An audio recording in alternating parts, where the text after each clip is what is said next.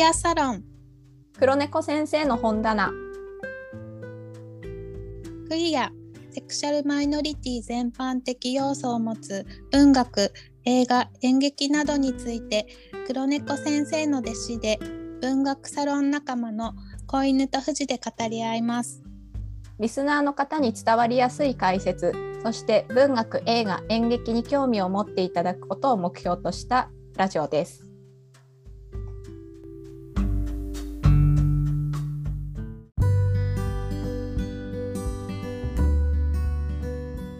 はい、子犬さん、じゃあ今回がえっ、と5回目になりました5。回目はいはい、なんか結構あの緊張しつつもでもまあ、はい5回って結構節目ですよね。あキリがいいというか。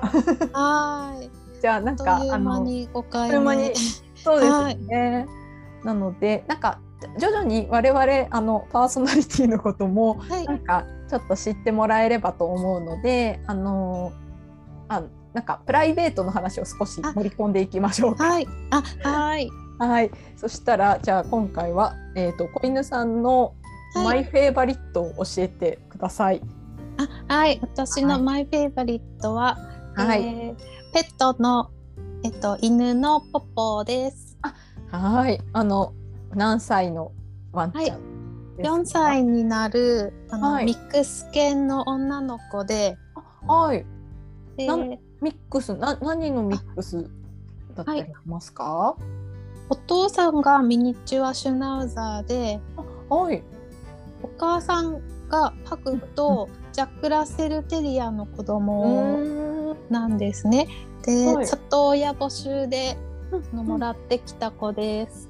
えー、あもうあのすごい小さいうちに里親は募集でもらって来られそうなんです。えはい。えー、あ何ヶ月ぐらいで2ヶ月ぐらいであうちに来ました。はーい。うん結構あれですか？ちえっ、と来た時から大きくなったっていう感じですか？あはい。今は六七六点六とか7ぐらい、6.6キロぐらいで、ええはい。でち来た時ははいあのグレーだった毛が今は白くなりました。あももともとはじゃあう来た時とかはそのうんそそうんと生えてた毛がグレーだったのにけどはい。新しい毛があの新しい毛が白く生えてきて。えはい、トリミングに初めて行った後から白くなりました。えー、あのなんかねお写真であの、はい。ポポちゃん見せていただいたりっていうあ、はい、ありましたけど本当真っ白いあの、はい。可愛らしいワンちゃんであのえっ、とシュナウザーの感じはあの、あるかなっていう、えー感じですけどあのえっ、と、はい。パグ？パグ？とはい。ジャック、あまあジャックラッセルテリアでしたっけ、はあるかあのその毛い、ははい、ちょっと、はそうですね。ただ、ハグの感じが。い、そうですね。ちょっと鼻が短くて、たまにふ、ふごふご鼻を鳴らすので。そのあたりがパグっぽい感じがします。なるほど。あ、でも可愛いですね。なんかお散歩とか。あ、そうですね。たはい。りしてる。はいうん、可愛い。で羨ましいです。結構、うんあの。吠える子なので、あはい、あのたまにもしかしたら今後ここの声が入ってしまうかもしれないです。あ、あ、もうでも、あの、ポポちゃんもファミリー。で、あの、マスコット的な感じで。あの、ラジオに。出演とはいいう。ああ、なるほど。もはい。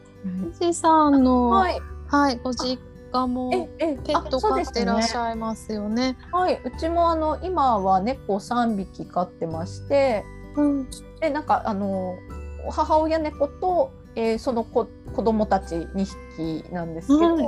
もともとは、はい、隣のお家の猫ちゃんが、まあ、うちの方がなんか居心地がいいみたいで、えっと話し飼いというか室内猫じゃなかったのでうちとかにも遊びに来てて、うん、えっともうい住み着いてっていう感じです。うん、はい。なんかにゃん。富士山、はい、猫なんですけどあの、はい。本当に私的にこうワンちゃんみたいな猫っていうかあの、うんすごい人懐っこかったんではい。なんかこんなに懐っこい猫ってあんまり見たことないななんて言いながら仲良くん。なりましたね。えー、はいそうなんです。私も犬しか飼ったことないので、猫ちゃんは、あの未知のはいはい。未知の子たちです。そうですよね。私もあの、ずっと家で飼ってたのはワンコだったのであのなんか猫ってどうなんだろうとかあのか飼おうとまではなかなか思ったことなかったんですけどあのこの度はい猫がすっごいかかわいいってなって、まあ、ワンちゃんも全然好きですけど猫も同じぐらいもうう猫も好きっていう感じになりましたね。うん。はい。あじゃあなんか我々こう、はい。ペットというか動物も、はい、大好はいき。ってい。う感じですね。そこもなんか結構話しますもんね。共通のはい。あのこうお宅のワンちゃんどうです？みたいな感じ。で、はい、なんか聞い聞いたりしてね世間話してますね。してますよね。えーはい。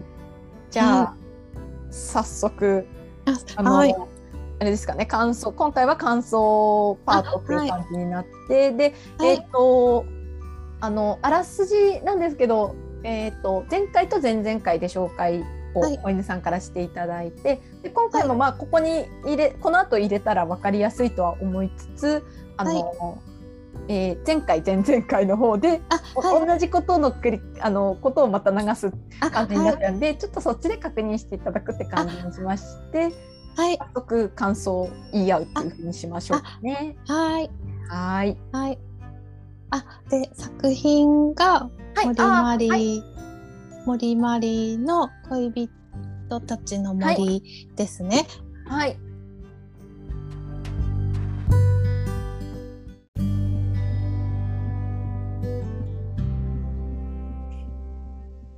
はい、えーでは、えー感想の続きいいはいきたいと思います。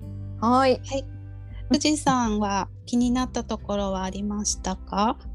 はい。えっ、とちょっとページ数とかで前回のあの前の、えーラディゲの詩の時のようにちょっと言っていきますが、で我々が使った、えーテキストが新潮文庫の、はい。えー森マリの作品がこうたちょうんと短編とか中編が詰まってるような、はい。えーものになりますが、はい、はい、でこの、えーっと中でいう125ページになります。はい。はい。えーっとですね。あはい。で、えーっとちょっと読み上げはするんですけどここが、あのギドがパウロに対して、えーどどどのぐらいこうなんか素敵に思ってるか心見せられてるかっていう部分はい、を、はい、あの伝えられればあのつうんと分かるような、はい、はい、パートになります。はい、はい、じゃあちょっと紹介します。はい、お願いします。はい。ちょっと待ってくださいね。どっから読んでかな。あ はい、OK です。ここにしよう。はい。えっ、と、英国人とフランス女との混血児のような美貌は、片時もそばを離したくない執着を義堂に持たせると同時に、無心な悪徳、狡猾さのようなものが、バラのトゲのように柔らかな、舌痛みで義堂を刺す刺すのである。でちょっと飛ばします。で義堂は思った。悪いやつだ。知らないで持っている。毒がある。毒のある。小さな消しの花だ。それで俺はこんなになったのだ。マリファナだな。以上です。はいあのはい、あえっ、とパウロに対してのその、どのぐらい義堂があの、はい。えっ、とこうなんかどっぷりハマってるかというか。うん。うん。であの子犬さんとはこうちらっと話したんですけど あの、はい。この義堂は思った悪いやつだっていう このもう悪いやつだもう可愛いやつだなみたいなあのこの表現が きっとこうね怖く的な感じ？でも、はい。あの本当ハマっちゃうと抜けられない毒みたいっていうような、あの、はい。可愛さ美しさはいなんだと思うんですよね。でこの義堂もあのすごいこう美貌の人だし才才能っていうんですよね。頭とかもよくて大学のあの講師とかもしててっていうので、はい。えーと一見すればその義堂の方がはい。あのススパダリっていう感じのハイスペックな あの、はい。同性が羨むようなもう完璧な男って感じなんですけど、その彼が、あのこう思いを寄せてこう本当に虜になってるみたいな がわかる。うん。この俺をこうこんなに骨抜きにして悪いやつだなみたいな 感じがあるんでだからあの、はいね、いかにパウロがはい。魅惑的なはい。なのかっていうのがわかる。そうですかなね思いました。はい。私もここのパート好きです。よかったです。私だけじゃなかった。本当あのパウロって、まあ、他の部分でもなんかすごいなんか小悪魔みたいな感じで、うんうん。こう可愛くあざとい感じではい。で時々あうんのツンと澄ました感じで、えええ。はいあのさっきもあのレコーディングの前にあおじさんに言ってたんですけど、話をええええはいなんか高級な娼婦のような まさにそれってというころが。あるんですよね。ええありますよね。はい確かに。まあこれ、ね結末の方にもこの魅惑的な感じはつながってはきますけど、まあまたそれは後でお話しすることにしまして、はい、えーっと子犬さんはじゃあどこら辺が？はい。はい、気になりました？はい、この話の中で、はい。えっと、よく出てくる描写がはい。あの、えっと、登場人物たちが全てあの目目線だけでああの全てが分かる。一目で分かるっていう描写が結構たくさんありまして。あはい。はい、で例えばあのパウロとギドーが出会った時なんですけれども、まあ、2人は酒場で出会ってるんですけれども、えっと、そこで、えっと、ギドーがあはいパウロ。あおうんとあすいません。えっとあ大丈夫ですパウロがギドーを見て、パウロが義堂を見てはいはい。えーっと、あれすいません、ちょっとここじゃないかも。大丈夫です大丈夫です。パウロが義堂を見るあ、まあ、なんかとにかくお互いを見て、はいはいなんかこう、む胸ハッとするみたいな胸騒ぎを覚えたとか、はいはい、はい。で、そうですね。81ページあたりとかあです、かね。877ページ。はい87はいはいはい。あはい。はい。はいはい。2人の間にいた客の1人が立ち上がって感情を払った時、えーそっちへ目をやったパウロの目が義堂のそれとあった。のあたりですよね、なんかこの辺がこそう出会いの部分ですもんね。はい、あ、うん。それでパウロは自分がさっきから義堂に見られてたことを、はい、それでなあのとっさに把握したとか、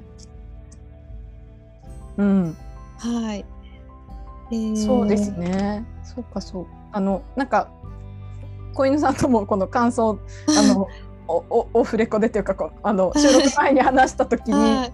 あのとにかくこう目線を交わすみたいな表現が、はい、この作品は多いですよねっていう話を、そう、はい、してたんで、そうですよね。うんはい。うんで、あ、そうだ、あとさっきそのえっとデイモンがはい。えっと初めてパウロを見た時に、あのレイモンはパウロがすでに相当の金と技量のある男の常任を持っていることを一別のうちに見抜いていた なんかもう車越しに一目見ただけではいはパい。ウロに。なんか男性の恋人がいるっていうことを、はい。はいなん。かとっさに理解をしたりしたええり、ええええはい。でで同じくレーモンなんですけど、うんあのエンディングの方で、はい。えっとパウロがギドが亡くなった後に、えっと街をさまよっている時はい。に、えっと、レーモンがギドを見かけるんですけれども、はい。そのギドああすいませんパウロを見かけるんですけどもそのパウロの様子を見て一瞬で色恋沙汰のあ事件が何か起きたっていうのを一瞬で把握するんですよね。そうなんですよね。そう、そうでした。そうでした。それ、で、まあ、この作品もそうなんそういうの多いんですけど、他の同性愛の小説読んでも、結構目線だけでこうこの人こうだってわかるっていう描写って出てくるじゃないですか。あ、はい。で当事者の方ってどうなのかなっていうのがすごい気になりました。実際小説だけの話なのかええええなんか当事者の方にとって。はあるあるなのかっていうのうんがすごい気になりました。なるほど。あ、でもそうですよね。こはのい、はい、作品本当に あの目で会話するみたいなの多くて、特にあの女性が絡んでなんかあの女性との間でっていうよりは、そのはい。パウロとはい。伊藤とあとレーモンとかのこの3人の男性の三角関係っていうんですかねはい。中でなんか交わされるはい。目の、あのやり取りはい。がありますよね。はあれこれあのあそこもそうでしたよね。あのえーっと別荘に行っていはいあのレーモンもそこにいてみたいな。はいでそこあはいではい、あの子犬さん好きだった部分がどっかあ,、はいあったはずなんですけどあちょっと待ってくださいね。今えっとはいひゃ何ページでしたっけ？と116 66とあかぐらはいいですかね。ここですね。はい。あの ここあの小犬さんあ、おはい。好きなポイントというか、そう、どの辺にあそうです？ねります？あ、えっと、いはい。116ページのえええ4行目。うんえっと。あ、ここはレストラン。あ、えはいえっ。と。パウロとギドが別荘に遊びに行って。で、夜レストランで食事をしている時に。あの、レーモンが、うんその。レストランにいるっていうのに気づいた時の2人のうん態度なんですけれども、はい。えっと、フォークを置いて義堂は白ぶどう酒のコップを右の手で触りながら黒い男の方へ目をやっている自身の、えっと、座った流し目が無限の色気を含んでいて肉欲的なものの塗られた唇のあたりが相手に向かって無言の決闘のように構えられている美しい目の片方の眉を心持ち釣り上げ問題にしていないのだということを誇張したパウロの切り添いだような若い顔がそこへ重なった。えっと、健康な美しい芸者のよくやる顔つきである。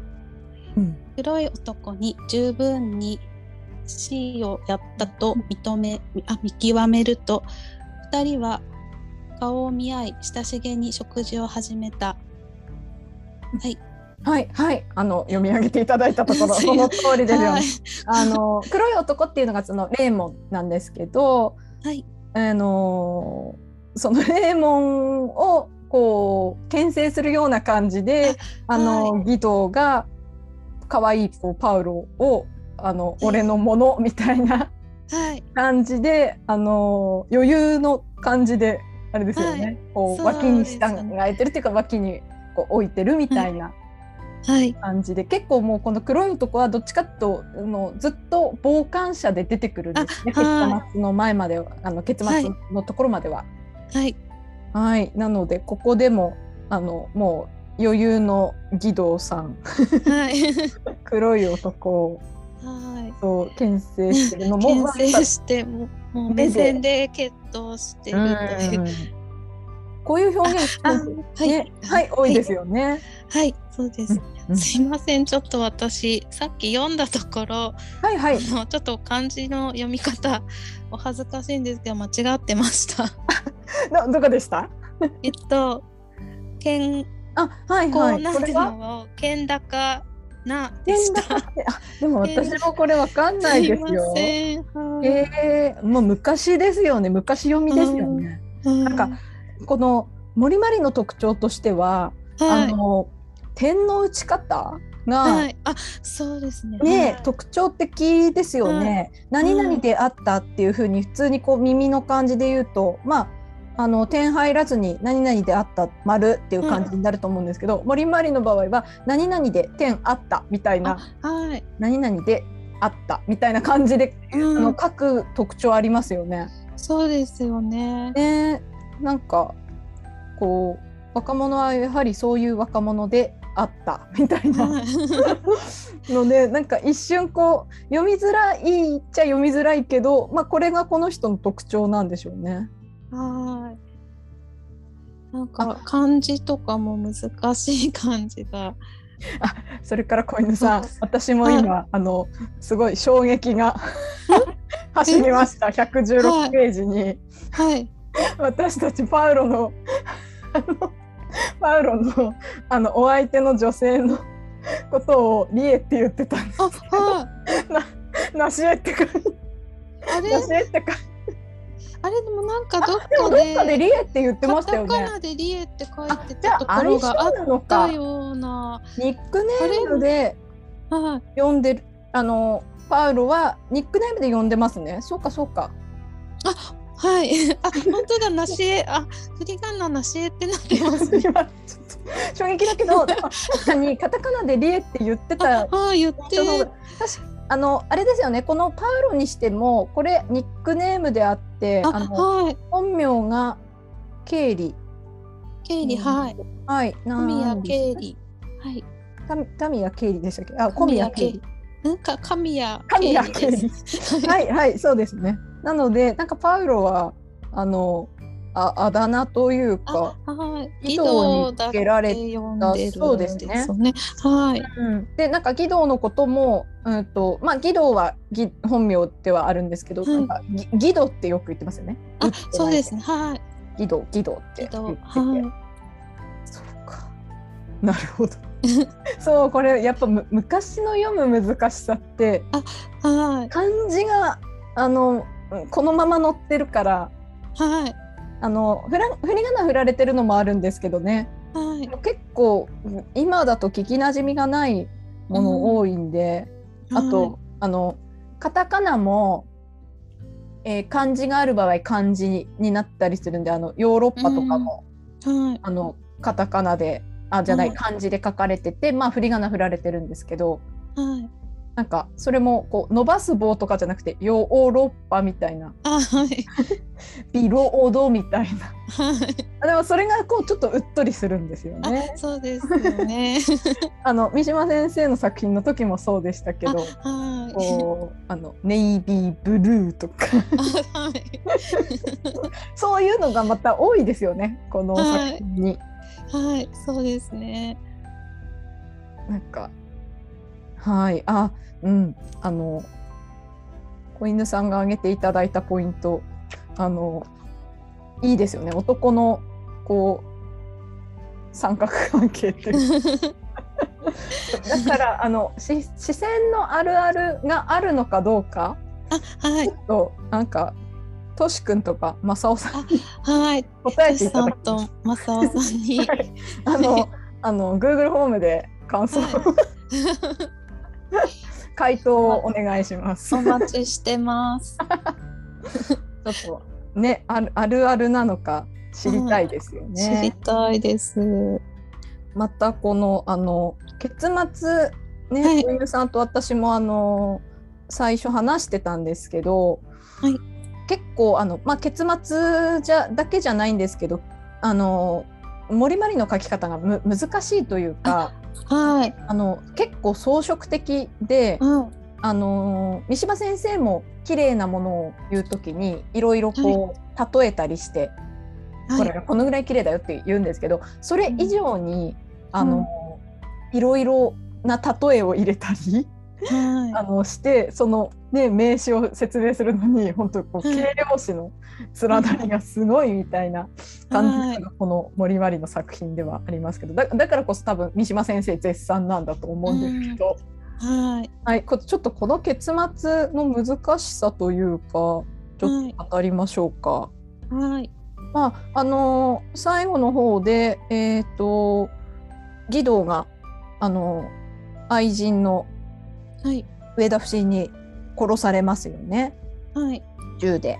で、はい。えー、と翌日になって、えーと義堂のもとを、えー訪れたパウロがその死体になってる義堂をこう目撃して、あのー恐ろしくなったっていう感じですね。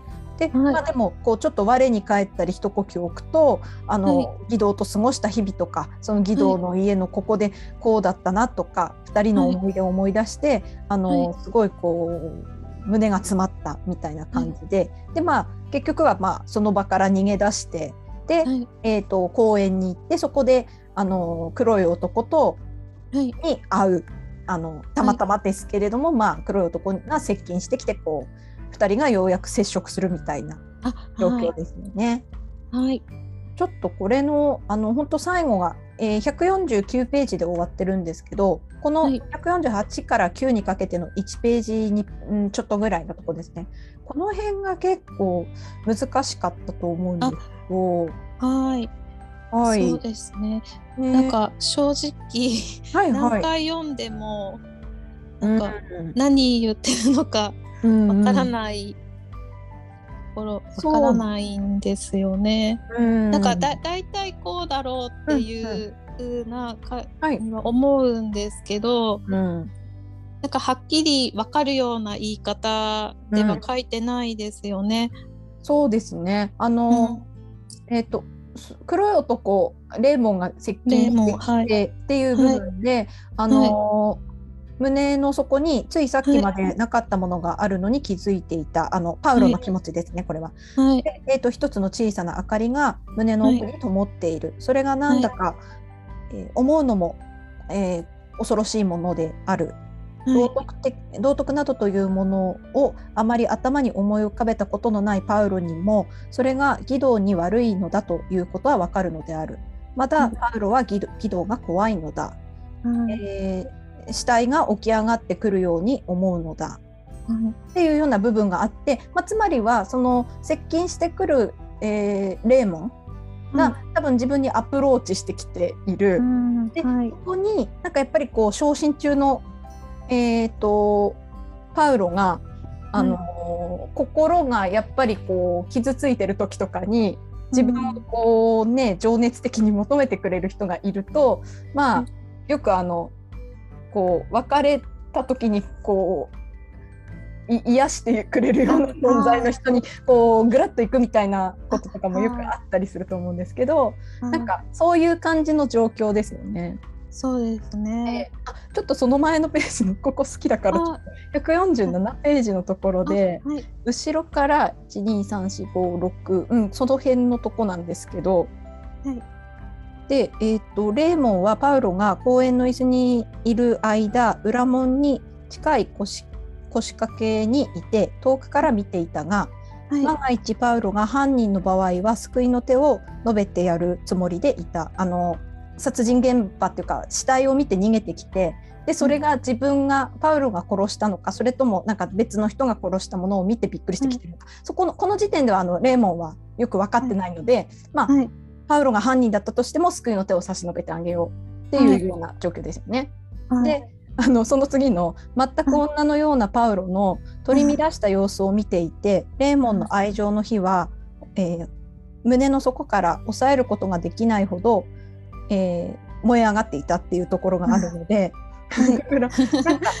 あの前回もいあのちょっとちらっとあのこれは LGBT のどこにこう該当するような作品ですかね、はい。みたいな話した時もなんかここで結構そのレーモンにとってはもう完全にこう女みたいにパウロが見えている、ちょっと怯えている挙動不審のパウロが全く女のようなパウロの取り乱した様子を見ていてって書いてるんでうんなんか義堂があのパウロに見出した、まあ、少年っていうか男性的な部分もありつつの美しさっていうよりうんちょっと女性んとして見てるっていうんですかね。うんなんかはいこうレーモンって義堂よりもすごいお惜しいっていうかあのああそうですね。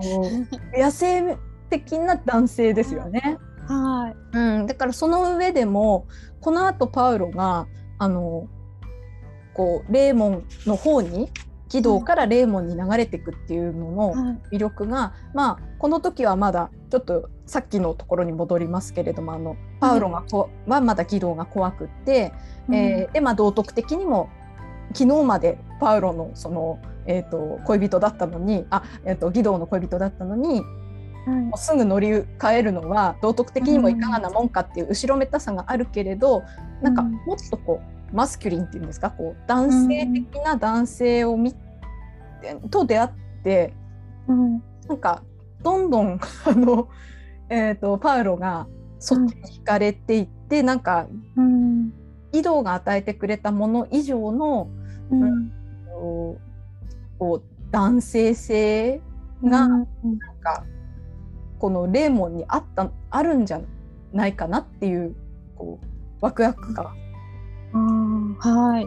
たいなのも入ってるななんて思ったりします。うんうんとはい。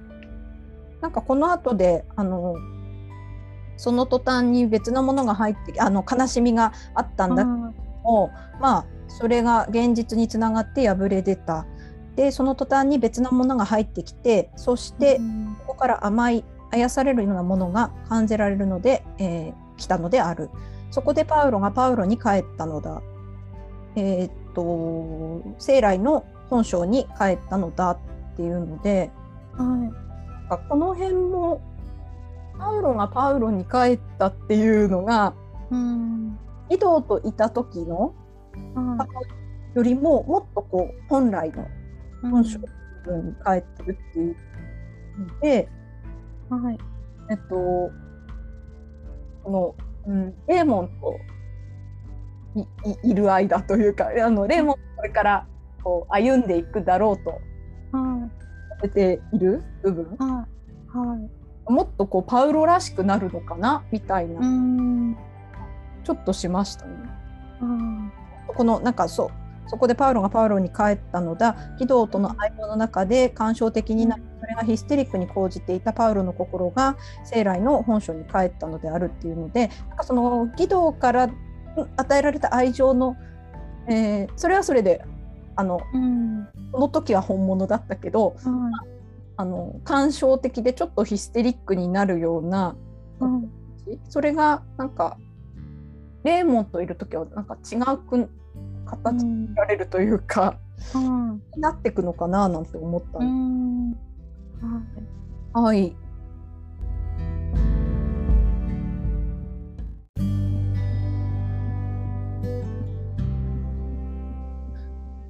えー、子犬さんはこの結末に関してはどう思いますか？はい。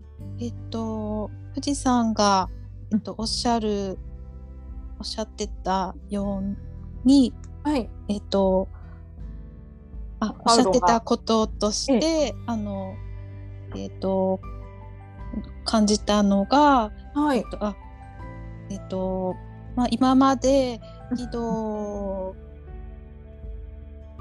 からの寵愛受けて、はい。えっ、と、うんと、暮らしていったパウロが、えっ、と、まあ、義堂から卒業して、まあ、自我が芽生えていくっていうはい。意味での、パウロがパウロに帰ったっていう意味、うん。あ意味はい。もそういうふうにお私も受け取ったと同時に、うん。えっ、とま別な解釈あったらあ別のどうです？なんか全然 もうここ難しいんはい。で本当いろいろはい。出ると思うんでどうどうでしょう？ね。ちょっと言葉が出なくなってうん申し訳ないんですけれども、えっともともとうん。パウロが、はい。えっと怠け癖がそうですよね。チンピラっぽくチてンピラっぽくて、うん。で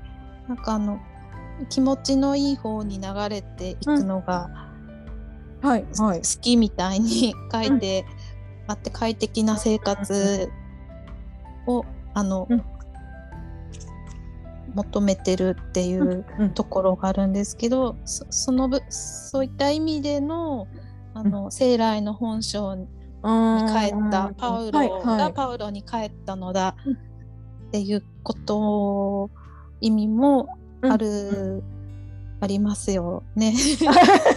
ありますよね。はい、あのあるとと思います。今私もあの小犬さんから言ってそのまあもともとパウロっていうのはあのーこうあんまり真面目に働くみたいなタイプじゃね全然ないかったので、それはをこう義堂とかがまあ見栄えよくするためにというかいろんな翻訳の仕事を与えたりとかいはい。あのいいところの、えー、と運転させたりボーイさせたりとかそういうことさせら、あの義堂からしこういいよいいよって口添えであのそういう仕事させられてたっていう感じですけど多分パウロって本当小泉さん言ったようにあの生来その 怠け者というか、うん。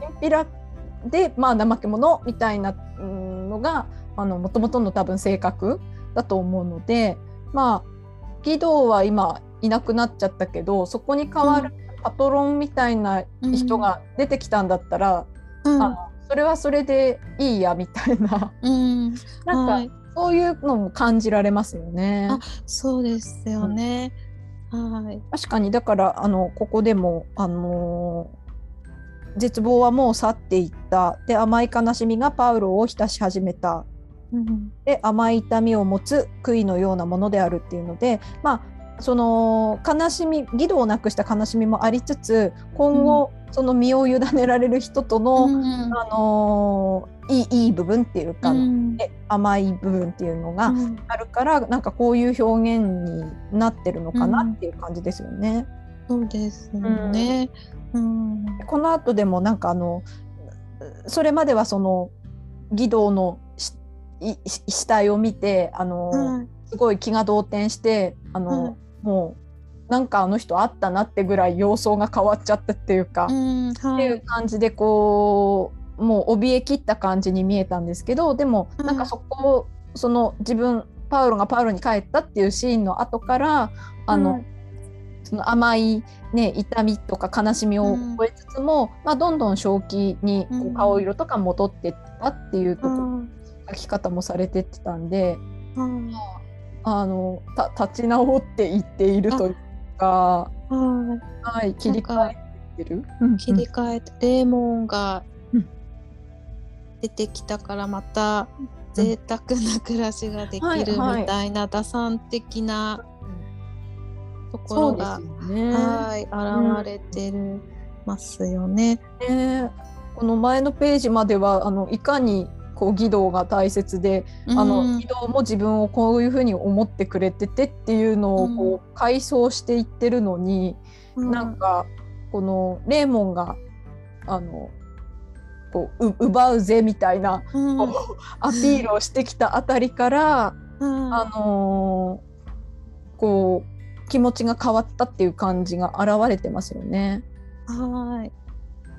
うんうんうん。うんはい、まあでも今あのね私たちもちょっと議論があの ちょっとまとまらなかったり難しくしあては難しくなっちゃってちょっと一あ旦なんか整理するのに ちょっと止めたりしましたけどそのぐらいちょっと難しかったですね。そうですね。で、うん。その富士山とえっと録音止めて話したそばからって自分で言ったそばからなんか何言ってるのかよく分かんなくなってきてしまって ちょっとすいません本当に。たどたどしい。いえいえいえ。でもくなってしまいまなんかこれはリアルないや私もなんか言ったことが整理できないから多分子犬さんも混乱してあいてっていうのが多分止めた時の話でお互いあの結論ついたんで。なんかね難しい結末の解釈ですね。はうん。なんか結構もうずっとパウロとギドーの綺麗な話っていう感じで来たのにいうん。あのここに来てなんかパウロあの結構あのひどい子じゃんじゃないけど あのもう義堂はいいんかいみたいなはい。感じですよね。はい。うん。そこがまたあのなんかうん。面白いし、あのこの森まりがあの不良たちにささ捧げる作品じゃないですけどまあ、うん。結構ベースとしてその下北沢のあの不良を意識してうん。どうやら書いたようなので、なんかあくまでもパウロのこのちょっとこう不良っぽい子が主役で、うん。この子たちがどういうふうに生きていくかみたいなのをなんかちょっとこう外側から傍観して書いたみたいなうんようなことをなんか森まりも言ってるようなので、うん、うん。綺麗でありつつちょっとなんか リリアルな感じなのかなっていうふうにも思いましたね。うん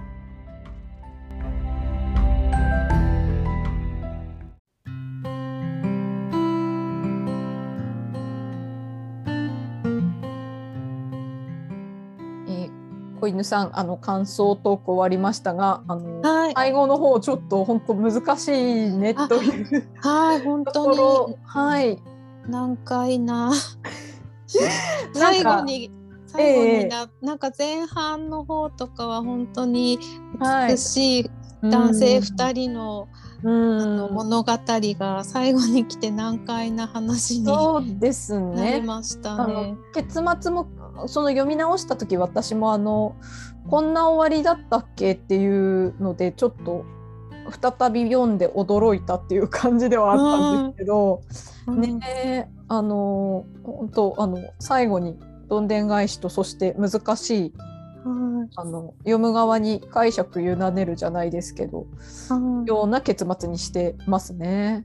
はい。はい。ちょっとなんか も盛り上がりつつなんか何だったんだろうこれどういう描写だろうみたいのでちょっと終わりましたが、はい。まあ、ぜひこう難しいとこはちょっと深くあまり考えずにで あのはい。なんかね楽しんで読んでいただければっていう感じで。すね。そうですね。はい、では、えー、と3回にわたって森まりの小人たちの森を取り上げましたが、はいえー次回はあの、はい作品をどういうの取り上げるかちょっと子犬さんに、まあ、あの作者とタイトルをご紹介していただけますか？はい、次回はトルーマン・カポーティのダイヤモンドギターという短編です。はい、あのーそうですね。アメリカの作品、アメリカ文学から今回は取はい。り、上げましょうかね。なんかはいあのこの恋人たちの森にしてもその前のラディゲの詩にしてもなんかちょっと異国の雰囲気なので、なんか日本文学っていうよりはあの、はい。異国感はありましたけれども。あ、そうですね。はい。はい。またちょっとまあ海外の方にうん。ちょっと目を向ける感じになりますね。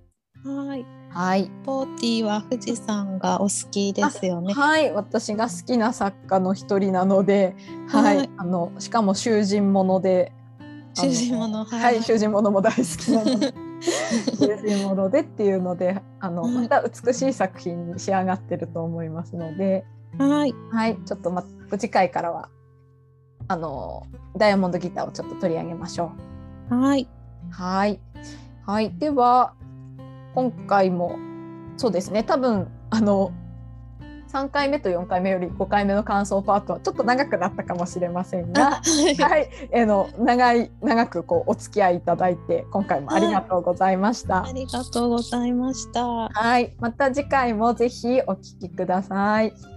ろしくお願いします。はい、では、えー皆さん、えー、と次回もよろしくお願いします。では、えーさようなら。さようなら。